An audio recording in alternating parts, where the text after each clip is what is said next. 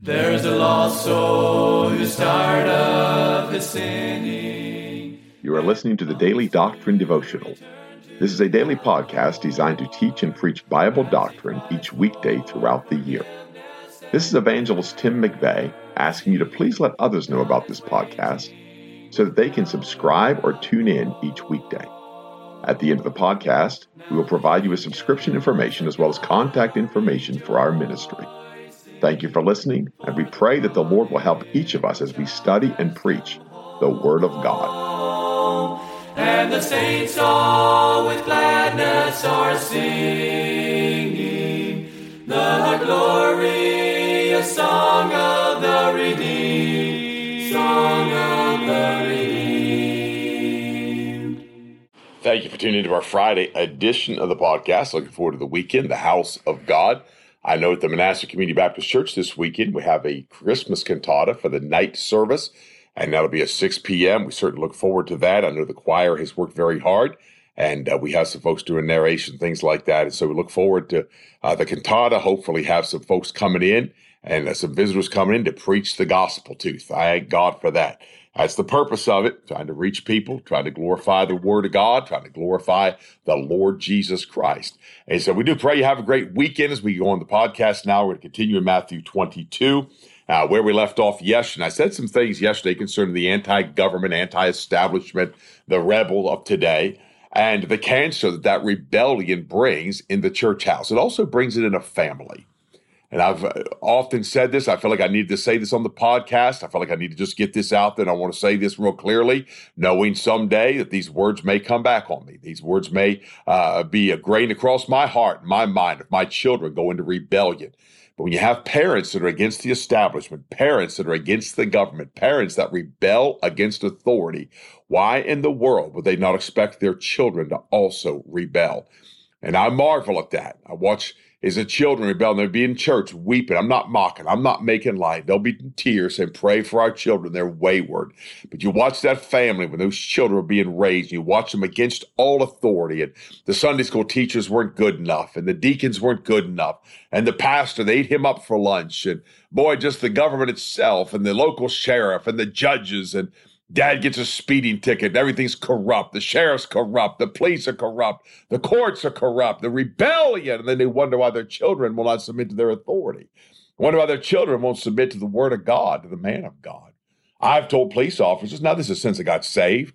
And to be honest with you, since I've been in the ministry, I've told police officers to pull me over and normally it's inadvertently speeding. Either I don't know the speed limit or I get carried away. Every once in a while I'm late and just kind of accelerate a little bit over the speed limit, you know, somewhere in the 20 to 30 mile an hour range over. And uh, and the police pull you over and they say, you know, do you know how fast you're going? I say, well, yes, sir, I do. Told a man in Virginia one time, he said, do you know how fast you were going? I said, well, it depends on before I hit the brakes or after I hit the brakes. He said, well, I clocked you at 55. And I said, Well, to be honest, sir, that's probably after I hit the brakes. He said, Oh, I figured you were going pretty fast. And he was kind to me. He showed me mercy. Because I remember the day when the police pulled my driveway, and for the first time in my life, I didn't have to worry about the police officer being in my driveway. And today, if a police officer pulled in my driveway, I wouldn't have to be nervous. I would have to go, Oh my goodness, what's he doing here? There was a day when the police officer pulled my driveway, I went out the back door. Police officer pulled in the driveway, we hid because that's the life that we lived. Thank God for his mercy. Thank God for getting me out of that life of rebellion and that anti authority and that anti disestablishment. And oh, thank God for that. Glory be to God. And so we see again in the text here, the resurrection, they asked whose wife she would be of the seven brothers. And Jesus told them they err. And then he said in verse 30, he said, For the in resurrection they neither marry nor are given in marriage, but as the angels of God in heaven. Now, I'll be real clear about this because I know there's some tremendous Bible scholars that use this verse wrongfully and use this to wrongfully identify. And part of the reason they argue about all of these things concerning angels and marriage and things, they do not understand this verse. He said, Neither do the angels, and I want you to notice this, of God in heaven. The angels of God in heaven do not marry nor are given in marriage. Specifically, the angels of God in heaven. That's the 66%, if you will. They are not given in marriage, neither do they marry. Now, I realize we entertain angels unawares. I believe that's two ways. And I believe in the context there, of course, he's dealing with is it's a good thing. And these are the angels of heaven that are not given in marriage. I believe we all have that angel that is around us, watching over us. And I know folks get all up in arms about that, but the Word of God tells you that. And uh, yet these angels are not married. They're not given in marriage, but they are specifically the angels in heaven. But as touching the resurrection of the dead, have you not read that which was spoken unto you by God, saying, I am the God of Abraham, the God of Isaac, and the God of Jacob? God is not the God of the dead, but of the living. Now, there's where he trips them up. See, they're coming to, to try to question him. They're trying to trip him up with their words, and they're trying to tempt him with these things. And so they bring this very odd, obscure scenario with this woman marries seven brothers, and finally the woman dies. Who will she be? And he said, You just simply do not err. God's not the God of the dead, but of the living. And he tells them that because they don't believe in the resurrection. So he's explained to them the resurrection. And when the multitude heard this, they were astonished at his doctrine. God is not the God of the dead, but of the living. There is a resurrection. He tells them that. Why would they believe the angels in heaven? Why would they believe that in heaven, if there's no resurrection? It doesn't even make logical sense to me why they would think that. I certainly they don't believe in a bodily resurrection, but you he said they don't believe in the resurrection. But when the Pharisees had heard that he put the Sadducees to silence, they were gathered together. Then one of them, which is a lawyer, asked him a question, tempting him and saying, Master, which is the great commandment in the law? So again, he didn't ask him this out of knowledge or desire or love for him. No, he asked him this because he wanted to tempt Jesus Christ. He saw the Sadducees silenced and he said, Ah, I know. We'll try to silence him one more time. And they would come at him with all of these great swelling words. That's again, that's why we are told those foolish and unlearned questions avoid knowing they do gender strife. And I've heard foolish and unlearned questions my entire Christian life. I'm sure I've asked a few. I'm sure I've had pastors that have looked at me cross-eyed, and my pastor, especially when I first got saved, would look at me like I was a nut. Probably was, but the reality is, is I'd come and ask a foolish question, something just odd, something off the wall. You'd be amazed. You go in church, you'd be amazed how many teenage girls, especially, and they'll ask the preacher, Preacher, what does the Bible say about interracial dating? And I say, well, the Bible doesn't say anything good about dating. Why don't you go ask your pastor that? That's something for the pastor to decide. You know, they're just looking for a loophole. They're looking for a way to snare, just a foolish and unlearned question. And I've learned to avoid that one. Just go ask your pastor. It's not me pawning it off, but go ask your pastor. Because I know full well that little girl's not going to go ask her pastor what he thinks about something like that. You know, the other one people come, what about tithing? You know, Brother McVeigh, and they'll kind of sneak around, you know, what does the Bible say about tithing? And I just, said, well, it says do it. It's pretty simple. I realize the generation today, they're greedy and covetous. They don't want to tithe. They hate tithe. They despise power of tithing. And yet their finances are destroyed, but they come and they sneak around. They they want to know about divorce and remarriage and all these things they're trying to gain and trying to gain profit in their life. And, you know, they're looking for some kind of an edge on somebody else. That's a foolish and an unlearned question. And so he says, Master, what's the great commandment of the law? Jesus said to him, Thou shalt love the Lord thy God with all thy heart, with all thy soul, with all thy mind. And this is the first and great commandment. Now, if you've obeyed that commandment, I would say you're probably blameless concerning the law. Those you listening that don't have assurance of faith, can I say to you, if you've obeyed that command, you love the Lord the God. And he said this on this wise with all thy heart, with all thy soul, and with all thy mind. If your thoughts are continually on God, your heart is continually towards God, and your soul loves the Lord thy God completely, absolutely, without interruption, then you consider the law are blameless. If you have fallen short of that, you have sinned, you have transgressed the law, and you need to come to repentance. And in that summarizes pretty much everybody.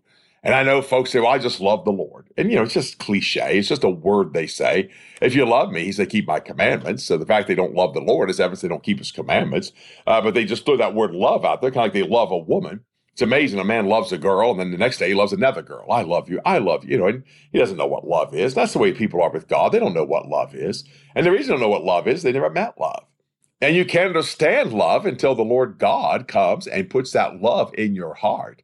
And when he sheds his blood abroad by the Holy Ghost, which is given unto us, we can understand why we go through tribulations, why God worketh patience in us. We can understand why we have faith, because the love of God has been shed abroad in our hearts by the Holy Ghost, which is given unto us. It's supernatural. It's something you and I can't drum up. You can't fake it. It's not in swaying. It's not in false worship. It's not in emotional worship. Boy, it's interesting. One thing I'll say about the modern Calvinists, they got right relationship worship versus emotional worship. And that's one thing the Calvinists got right. They hammer that pretty hard. And it's kind of interesting because uh, you hear a lot of folks that are against Calvinism, myself included, but they don't talk about that emotional worship. Worship is not an emotion, worship is relationship. Now, my wife and I have a relationship. I love my wife. And I have a relationship with my wife because I love my wife. I had to learn how to love my wife.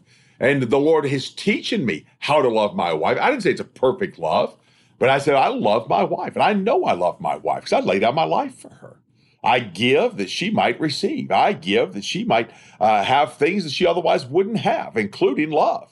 And therefore, I know I love my wife. I don't have to question. I know that I love the brother because I do for the brother things that I cannot do in my natural self, but that love of God has been shed abroad in my heart by the Holy Ghost. And therefore, it's supernaturally I love the brother. Supernaturally I love my wife. Supernaturally I love the saints of God. It's something that God has put in me. I don't have to fake that. And the same with worship because of that relationship. I don't have to fake worship.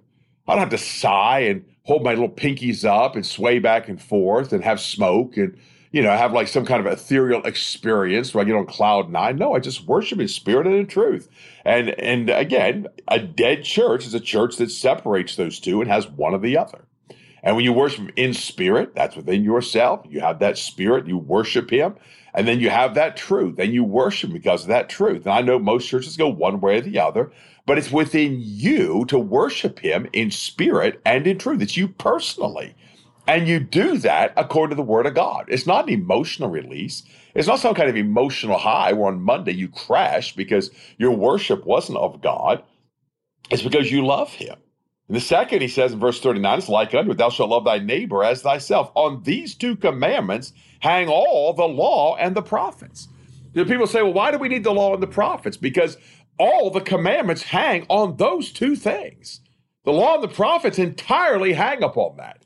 You love the Lord thy God with all thy heart, all thy mind, all thy soul, and to love thy neighbor as thyself. And by the way, the law hangs on that. You won't covet if you love your neighbor. You won't lust if you love your neighbor, love God. You won't steal if you love your neighbor and love God. You won't lie if you love your neighbor. You won't bear false witness against your neighbor if you love your neighbor and love God. You won't covet his ass, his ox, his wife. You won't look upon your neighbor's wife and lust in your heart after. If you love God, love the word of God, love your neighbor as yourself. See, those things cure everything. And I can just go on down through that, go on down through all of the law and all of the prophets, because upon those hang these commandments. While the Pharisees were gathered together, Jesus asked them. Now he's going to pinpoint them with a question saying, What think ye of Christ? Whose son is he? They say unto him, The son of David. He said to them, How then doth David in spirit call him Lord, saying, The Lord said unto my Lord, Sit on my right hand till I make thine enemies thy footstool. Psalm 110, a psalm of David. The Lord said unto my Lord, Sit thou at my right hand until I make thine enemies thy footstool. There's that great statement. The Lord said unto my Lord, lowercase O R D. You see, the Lord, capitals L O R D. My Lord is L, capital, lowercase O R D. We see the prophecy of the Lord Jesus Christ. The Lord shall send the rod of strength out of Zion, rule thou in the midst of thine enemies. And so Jesus Christ, when he asked them that, the Lord said to my Lord, sit thou on my right hand. Why? He's the son of David. That's what they're saying. He's the son of David. But what Jesus said, what think ye of Christ? Whose son is he? They only saw the Psalm 110 in the eyes of David. They couldn't see it was the Lord. They couldn't see he's the Son of God. They were blinded to the reality that Jesus Christ is the Son of God, according to the scriptures. That's why he challenged them, because that hangs all the law and the prophets concerning Jesus Christ. Upon that hangs all the law and the prophets. Why, he is the Son of God. That's the importance here. That's the doctrine he's teaching. But they can't see that because they don't believe the law and the prophets. They don't believe this would hang upon the law and the prophets. They can't see that for anything. They are spiritually blinded by religion, as so many today are. They do not see Christ in Scripture. They do not see Christ in law. They do not see Christ in the Psalms. They do not see Christ all through the Scripture. What they have is they have a little Jesus a little medallion, a little flannel graph, as our dear friend Brother Morey says. They got a flannel graph Jesus.